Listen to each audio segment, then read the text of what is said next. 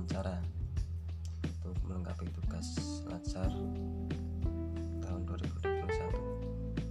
Nah, kali ini saya akan mengambil narasumber eh, atas nama Bapak Umari, petugas pelayanan kecamatan. Selamat siang, Pak. Siang, Mas Ari. Ya, Bapak, seperti yang kemarin sudah kita eh, rencanakan, hari ini saya melakukan wawancara dengan Bapak masalah dengan implementasi nilai dasar A S N. Ya. Ya mungkin uh, langsung saja Pak ya, ini karena waktunya juga terbatas Pak.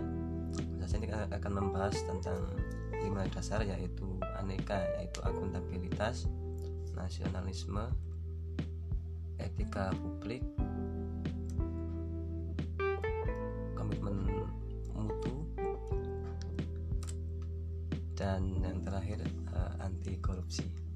Ya, mungkin langsung saja Pak, bisa dipaparkan uh, yang pertama, bagaimana implementasi Bapak melaksanakan pelayanan publik dalam hal akuntabilitas, monggo Pak.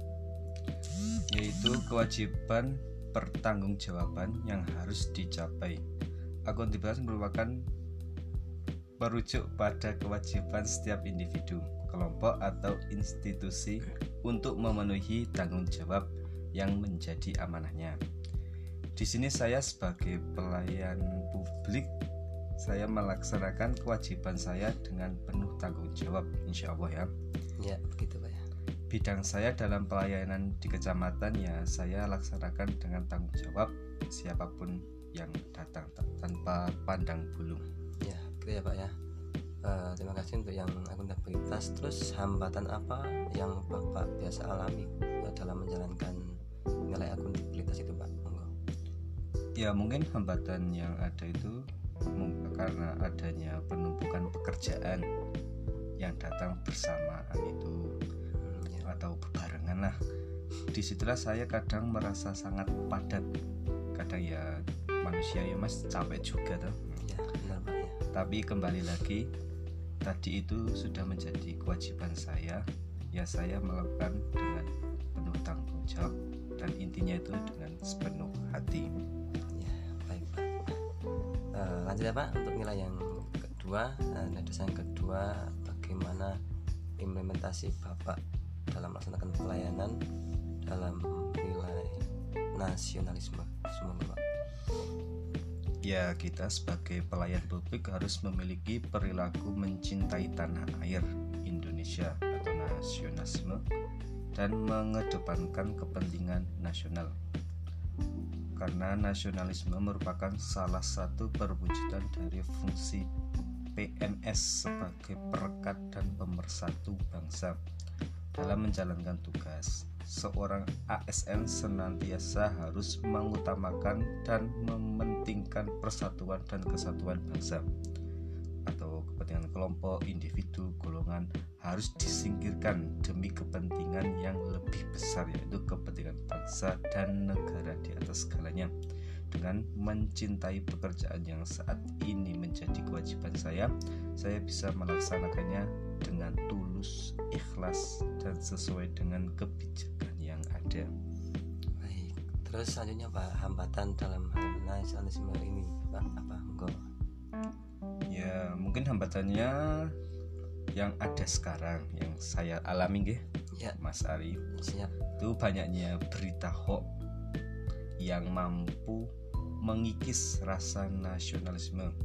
Kita harus membentengi diri dari berita-berita yang belum jelas kebenarannya, karena namanya orang sekarang itu belum tahu apa kejelasannya itu, so, ujuk-ujuk itu langsung mengambil kesimpulan, itu yang sangat harus bahaya, kita ya, harus kita atasi itu. Ya. Baik, terima kasih Pak. Terus untuk yang nilai ketiga Pak, bagaimana implementasi Bapak dalam etika publik Pak? Monggo. Ya, perilaku, tindakan, dan keputusan untuk mengarahkan kebijakan publik dalam rangka menjalankan tanggung jawab pelayanan publik. Etika merupakan sistem penilaian perilaku serta keyakinan untuk menentukan perbuatan yang pantas guna menjamin adanya perlindungan hak-hak individu, yaitu mencakup cara-cara dalam pengambilan keputusan untuk membantu membedakan hal-hal yang baik dan yang buruk serta mengarahkan apa yang seharusnya dilakukan sesuai nilai-nilai yang dianut. Nah, di sini saya melaksanakan pelayanan dengan mengedepankan kenyamanan dan menerapkan salam senyum sapa kita dalam memberikan kenyamanan kepada masyarakat. Ya, kenyamanan apa intinya ya Pak? Kalau ya. Nyaman itu enak berarti. Ya, nyaman-nyaman itu pasti. Ya, nyaman setuju itu Pak. Terus selanjutnya Pak, ini uh, ada hambatan Pak dalam hal etika publik ini Pak? Ya, kadang keadaan seseorang dalam menerima pelayanan itu sendiri berbeda-beda nih Mas Ari ya. Ada yang membalas dengan baik pula, mm-hmm. ada yang biasa saja, bahkan ada yang sebaliknya. Tapi itu kita maklumi, namanya juga orang banyak, nggak satu satu orang ya satu sifat, sepuluh orang ya sepuluh sifat, berarti kita harus maklumi sajalah. Saya setuju ya, namanya orang beda, orang beda sifat.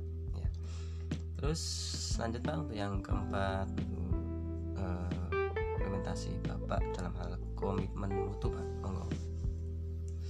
Ya, merupakan pemahaman konsep mengenai efektivitas, efisiensi, inovasi dan mutu penyelenggaraan pemerintah.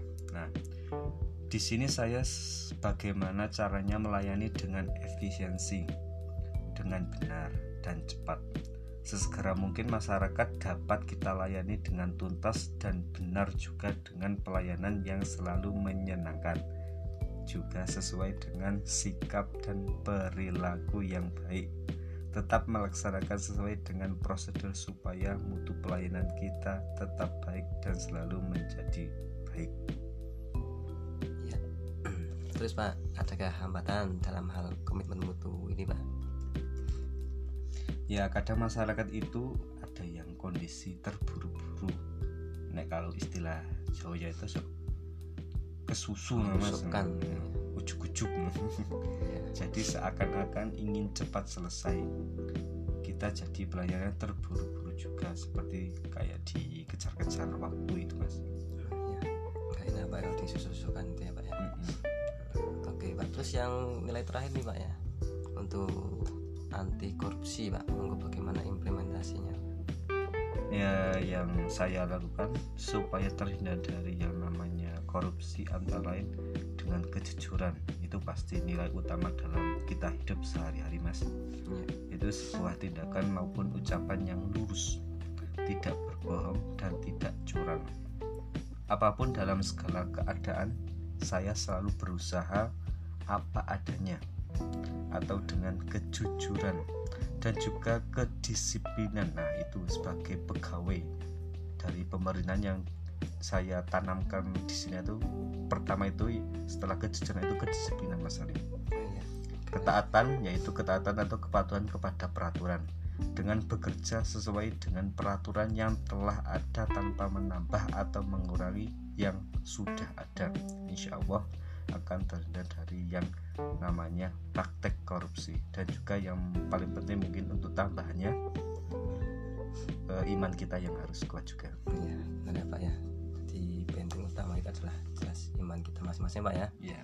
Ya, baik Pak, mungkin e, itu yang bisa saya tanyakan Pak. E, semoga kedepannya kita bisa ikut andil ya Pak dalam hal mensejahterakan dan memajukan Indonesia yang lebih baik Pak ya. Amin amin amin amin. Terima kasih Pak untuk waktunya. Uh, sekian dari uh, saya. Jadi assalamualaikum warahmatullahi wabarakatuh. Waalaikumsalam.